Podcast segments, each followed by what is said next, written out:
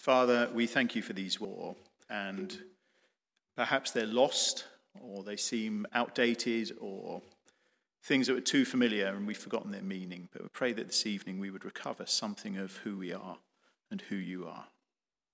Amen.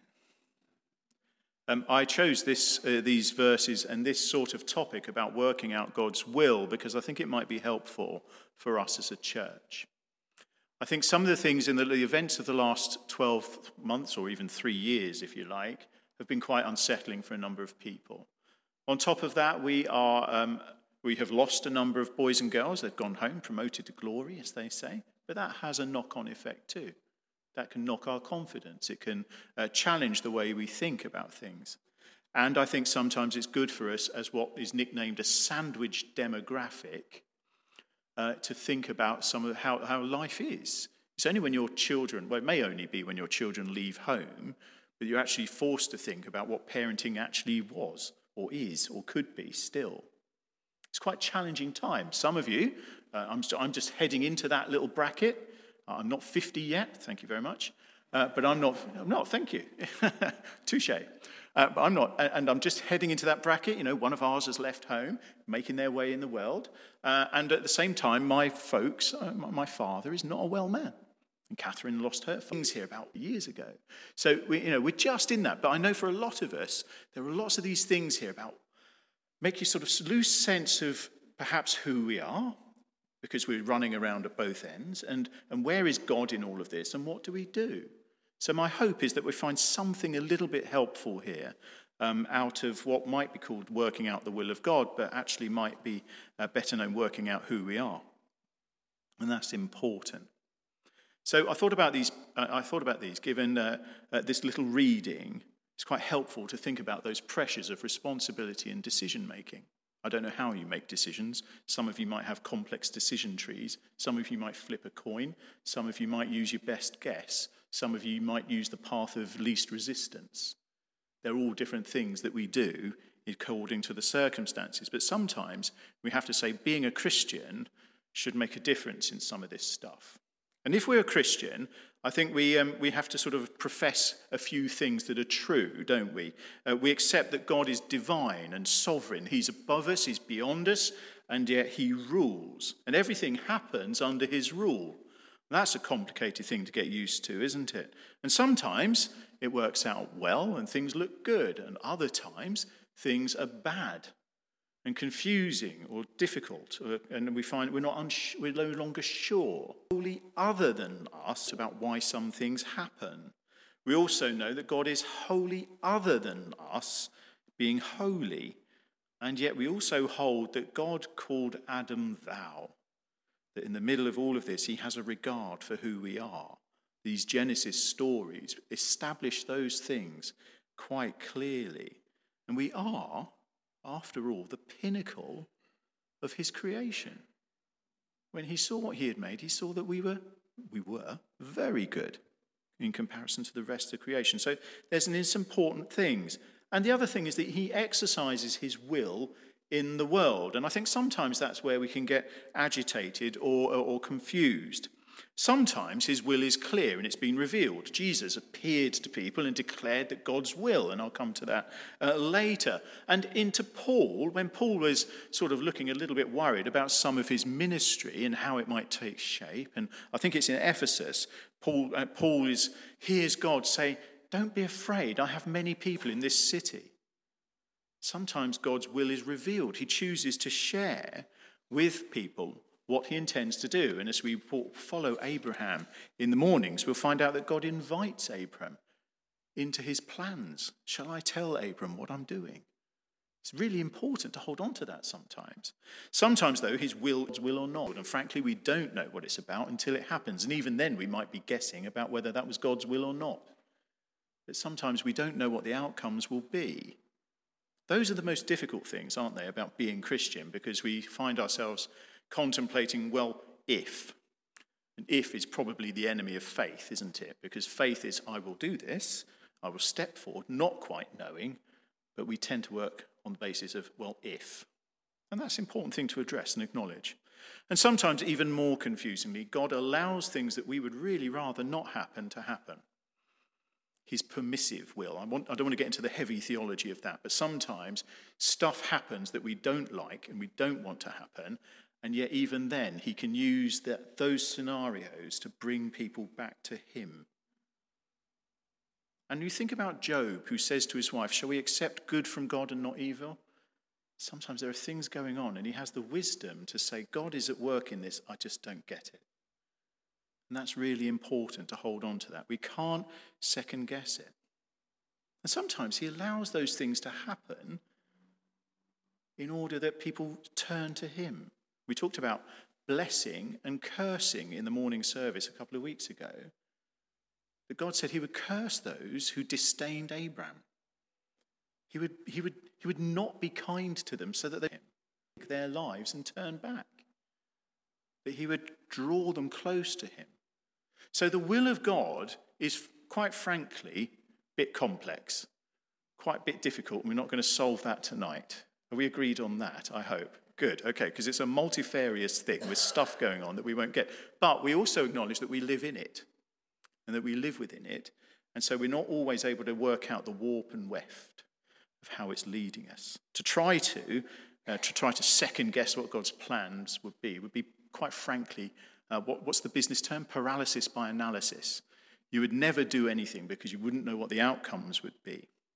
Likewise, it would be lovely to be super spiritual and just do what God wanted, but I'm not sure that's different. I remember an ordinand that we were training with, and in the common room one day proudly announced that he had decided only to do what God told him to do. To which we said, What are you going to do the other 97% of the week? You know, we can, we can allow ourselves to sort of fall into several traps, don't we? Because we can fall and we can become automatons, and we've been given freedom, and we've all been given different gifts, and so we're in this situation where how are we going to use our initiative and gifts unless we feel released to do so? And, and, and if we were just waiting for God to tell us all the time, then we would, um, we would um, uh, struggle, I think, and not much may happen. We wouldn't act for time for God to when we should or could. If we, if we were waiting all the time for God to say something, we wouldn't act as we should or could. I love the story of Abram. God appears several times, but that's over an enormous lifetime. You know, it's, it's only a few occasions in 20, 30, 40 years. So it's quite an important thing to hold on to sometimes. Sometimes, as well, let's be honest, we would hide our own disobedience behind saying, Well, God hasn't told me to, so I'm not going to we would tuck ourselves behind it and use it like a little shield to say, I don't really feel like getting involved in this because the Holy Spirit hasn't nudged me yet. I don't know what size boots the Holy Spirit wears, but sometimes a kick in the pants might be the right thing. And sometimes, if we want to grow, as Richard was saying this morning, we have to step into the unknown. We want to grow in faith and see that God has been faithful so far, then surely he will be faithful to some extent. You know, if I go down this route, trusting that God hasn't um, abandoned us to our own devices, but encourages us into our choices, into some of these things. Um, some of the PCC will know this, but uh, I went to a church last a couple of years ago to talk about how they how they envisioned their growth as a church. And the vicar, Andrew Bourne, it's Bishop Michael Bourne's son, um, Andrew Bourne said, Well, we, have, we live in a, a metro family service, London. Uh, um, so we've got some families, and so we set up a 9.30 family service that was heavily based on Disney film clips, movie clips, fun, entertaining, light touch. And he said, And we've got a lot of students who live in the area. Well, they never get up in time for anything, so we're going to lay on a lunchtime service for them. So they have a nice, easygoing sort of low, you know, service with lunch. And he said, Do you know what happened? And I said, I can think I can guess. But the students came for the Disney clips, and the families came for lunch. and, biz- and he said, And I'm not worried about that. That's brilliant, isn't it? We had a rough idea, and God did the rest. The story of creation is God, you know, there was this void, and God filled it which is really helpful. So I find I'm encouraged uh, by stories like that. And don't get me wrong, there are times when God is really specific and you must definitely, definitely obey. You must definitely obey. You must, you know, it's the worst of disobedience, but, but let's allow ourselves uh, to some scope as well. Because if God speaks to you, then he's calling you for something. But we can imagine stuff and we can pretend we didn't hear stuff as well. Ecclesiastes 3 10, you know, these seasons and the times, that great little poem, it ends actually with these words here I've seen the burden God has laid on the human race. He has made everything beautiful in its time. These are wonderful.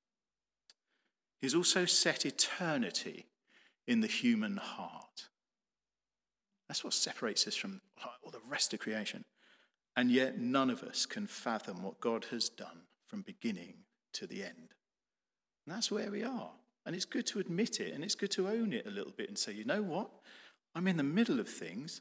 I don't know where they're going, but I know God. I know there's a God who loves and cares for me. And I think sometimes it's good to just allow ourselves into a deeper way of being that isn't all management. I know you, lots of you have worked in management and I've taught management and all that, blah, blah, blah. But it's good sometimes to allow ourselves a deeper model, a deeper way of being. And so I want to look at these uh, three examples of people that I find interesting and uh, look at some of these verses. And Rob, I've put the um, doohickey down. I'll be back in a sec.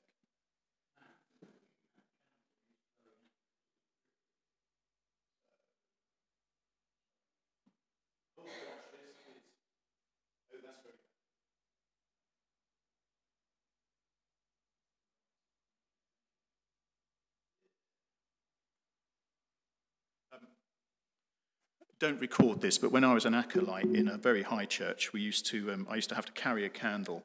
And one of our little games was to see how, how sharply we could stop behind the choir and how much oh, we could get down the back of their necks. Did you record that, Rob? Oh, great. Thank you very much. Sorry, Andrew. Yeah, great. Okay, so I just want to think. Now, I, these, this, this, um, this theme was important because uh, at the last um, clergy conference you were kind enough to pay for me to go to, um, we were talking about um, understanding your calling, understanding your vocation, understanding the will of God in your life. And it was very interesting. They started with this fascinating quote uh, that a quarter of clergy leave the Church of England in their early 50s. And the C of E has no idea where they go, no idea where they are. It's quite fascinating. They sort of just disappear. They find something else to do, and they just melt away somehow into the ether, and the C of E loses sight of them, which is quite odd. And I suppose the thrust of it was that even if you had a strong sense of vocation, God may take you in another direction, or you may spot and learn and see that there were other things to do within which the church structures didn't enable you to sort of function or do it. And you can think lots of missionaries do that sort of stuff. You know, think about that. Anyway, we've talked about three people. Uh, we talked about Oscar Romero, uh, who's a very interesting guy, wasn't he? Very conservative Roman Catholic who was called to martyrdom in the name of liberation theology. I mean, there's a lot of changes going on there. He was very much convicted, convicted that he was doing the right thing where he was as well. God took him away. Completely different environment, different theology as well, if you think about it. Gave his life for liberation theology, but he had a very strong sense of God's calling. Uh, then uh, somebody from up north, uh, the Venerable Bede. Now, we, you know, if you've read Bede's history of the English people, it is fascinating. But he didn't leave his own village and monastery for most of his life. And there's no sense in his history or his story that he had a great call. He just loved what he was doing. He applied himself to working out what God was doing.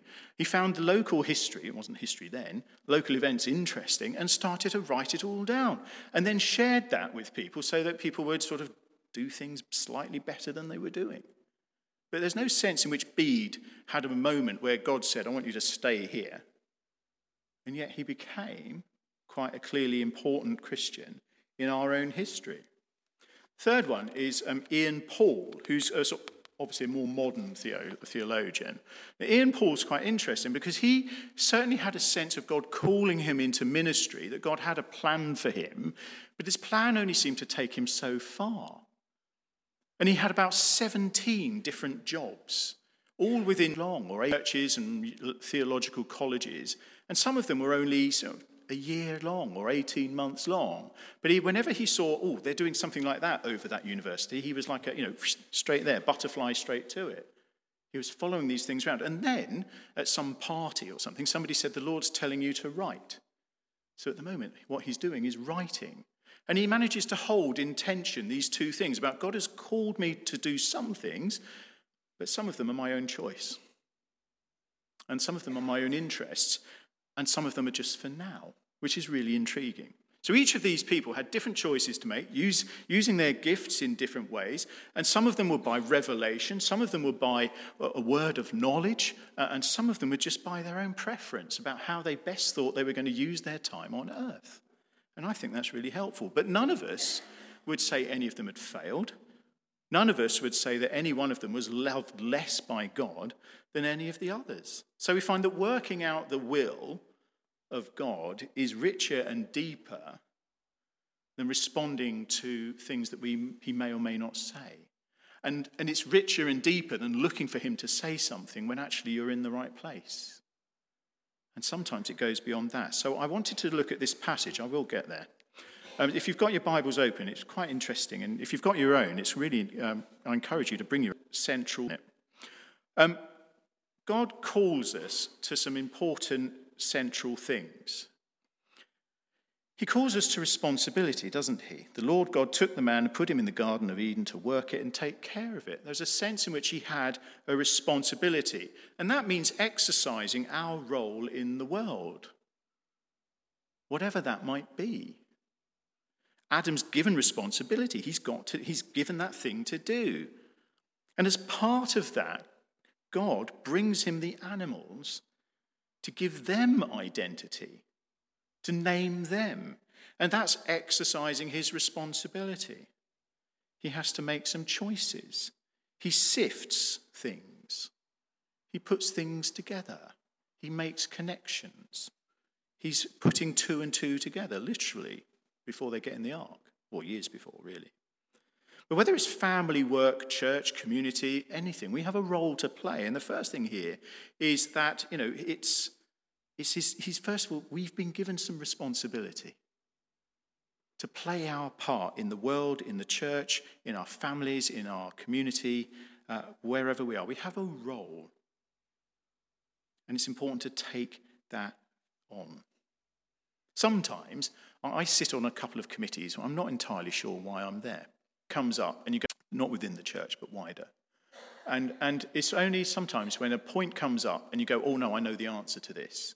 Like watching University Challenge when you get the one question that you know. Um, and, and, and, you go, and that's why you're there. Because they've turned to you, because you're the one who can speak to this. You're, you're the one who's got some insight on this, particularly if you're on committees that are not church ones. What do you think about this? Well, I think the best thing, you know, and because, of course, your thinking is infused with and enlivened by the possibilities of how God might use something. Your responsibility can take shape in richer and deeper ways than perhaps those of us around us might, others around us might consider. So it's important. And if you're worried about that, think about St. Anthony of Egypt, who spent hundreds of years, it seems, in the desert just preparing for one meeting. Council of Nicaea. He was the one who established the important truths that we hold to now. So it's important sometimes to just hold on to those things. I'm here for the moment God wants me to be. Secondly, Adam is aware of the possibilities of good and evil. He lives in a space, Eden, uh, in which God has made some provision. You're free to eat from the tree in the garden, but you mustn't eat from the tree of the knowledge of good and evil. So he's got some boundaries to his choices. Going to be together, some things are okay, uh, but some things don't. Some things are going to be tempting and difficult. Some decisions that he makes, sadly, will destroy what he enjoys. But he lives, he was set in an environment where there were moral choices, moral consequences to what he was doing. His responsibility had consequences, some of which could be good, some of which could undo things and un- unravel things. And it's important that he understands that because he can then grasp part of his purpose and more, moreover, the richness of living in God's in relationship with God. If you flashed forward to John 5, which is John's account of the feeding of the 5,000, when this crowd appears and Jesus has compassion on them, he decides to test Philip. And he says to Philip, What are we going to do? Now, what's in that question? Is Philip going to look to his own resources or say, you know what, Jesus, I've seen you do some amazing stuff. What are you going to do? But God, Jesus is inviting him into seeing what he would do, but participating at it from the early stage rather than sort of, okay, well, let's go over it again. But it wouldn't be lovely if our first point of call, our first reference point was, what do you want to do? God, what can you do? Brought into that kind of relationship with him.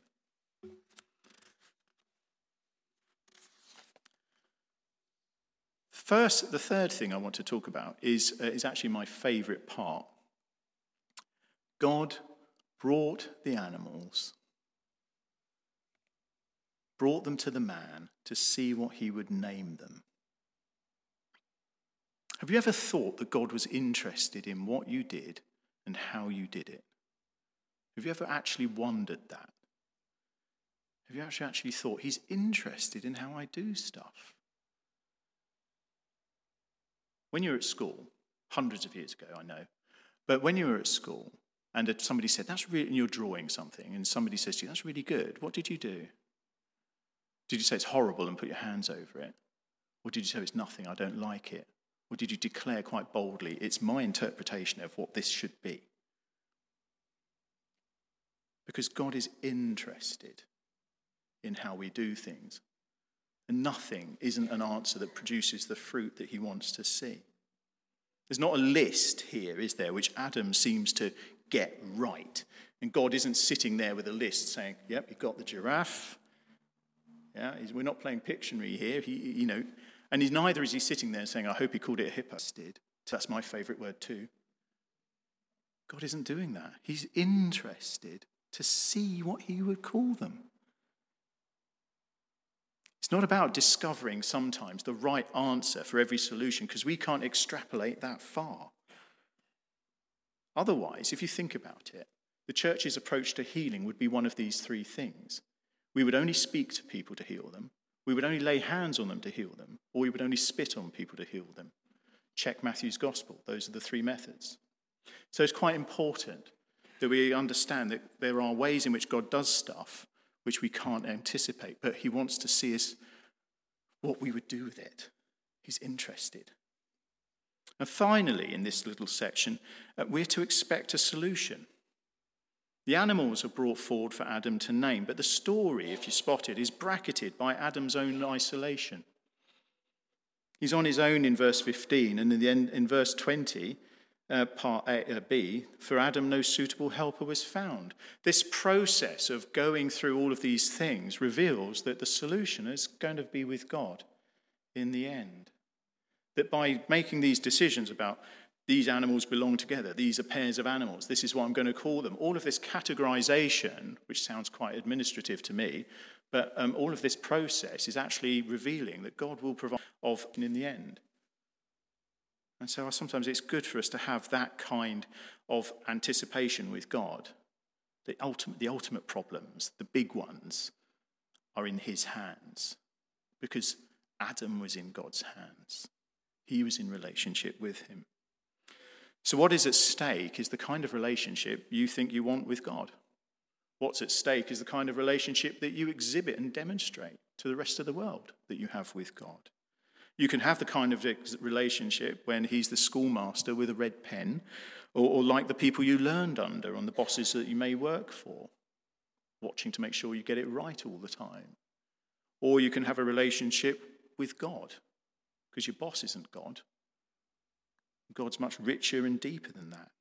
In John chapter 6, uh, when Jesus is, is sort of being put on the spot about the things that he's just been doing and talking about what the meaning of this bread and this life, the people who are most concerned in Jewish society to get it right all the time are trying are struggling to join in with what Jesus is doing. They're struggling to get this. They, they, they're afraid of the liberty that they, uh, that they see in front of them. They're afraid of the freedom that Jesus demonstrates in his relationship with God. Uh, and they use their own words to opt out. They use their own to be God, understanding their own interpretation to say, this isn't for us. You're not one of us. This can't be God. And we can do the same. We use right sounding ideas, justify a position, especially if we don't know what it looks like. They wanted a map for their spiritual life, but Jesus only offered them a compass, which for us is the Holy Spirit. He's leading us this way, He's leading us that way. He has, he's there to assist us, to be our helper and our companion. So I want to encourage us to remind ourselves that God is infinitely more interested in our relationship with Him than we probably are from our point of view. But God loved Adam just like He loves you. And He gave Adam things to do, just like He's given you things to do. And they're not the things that He's given me to do. Your things are your things, my things are my things. I can't remember Henry Newman's poem, sorry. God loved Adam. He gave him things to do. He gave him boundaries which he would know and understand would be going too far outside of God's out of relationship with God. But he gave him flexibility about what he had within his hands and power to do. He wanted to see what it would look like, how this world would take shape around Adam, how the world would take shape around us. But he would also be there to catch him when it fell. God still cared for Adam even when he betrayed him. So if your life decisions this seems complex and, uh, and, and, difficult to um, uh, work out, there's stuff going on. Your kids and your parents are going all over the place, and you don't know which one to turn to first. Just remember that you're loved by God. He loves you because He's shown you good from evil. He cares about what you do, and He's interested in how you do it. He wants you to grow in His likeness in how you learn doing these things because that's the wisdom that He offers us. And He forgives you when you mess up, when you turn to Him and say, I didn't know I was doing it so wrong. But He delights in what works out. And He sings over us because His word for us is that He loves us, which is how Adam was set on the world, which is what He has restored to us through Jesus Christ. Shall we pray?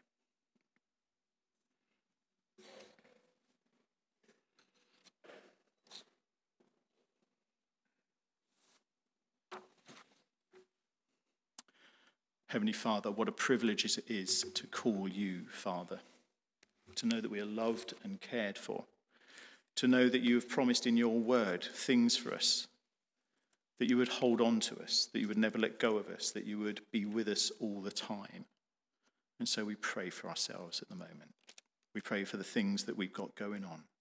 We pray for the families that we are struggling.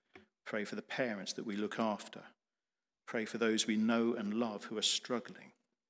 We pray for those we know and love who are expecting bad news. We lift them before you in this time of quiet. And we ask that you give us wisdom. Because in your word, you promise that if we lack wisdom, all we need to do is ask you. So, Father, we pray that we would throw ourselves at your feet. Restore us once again. Remind us of your great love and care for us. And as we go out tomorrow, this evening, tomorrow, Tuesday, Wednesday,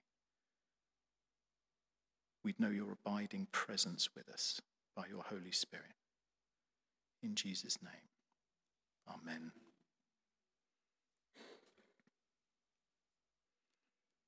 I think it would be good if you wanted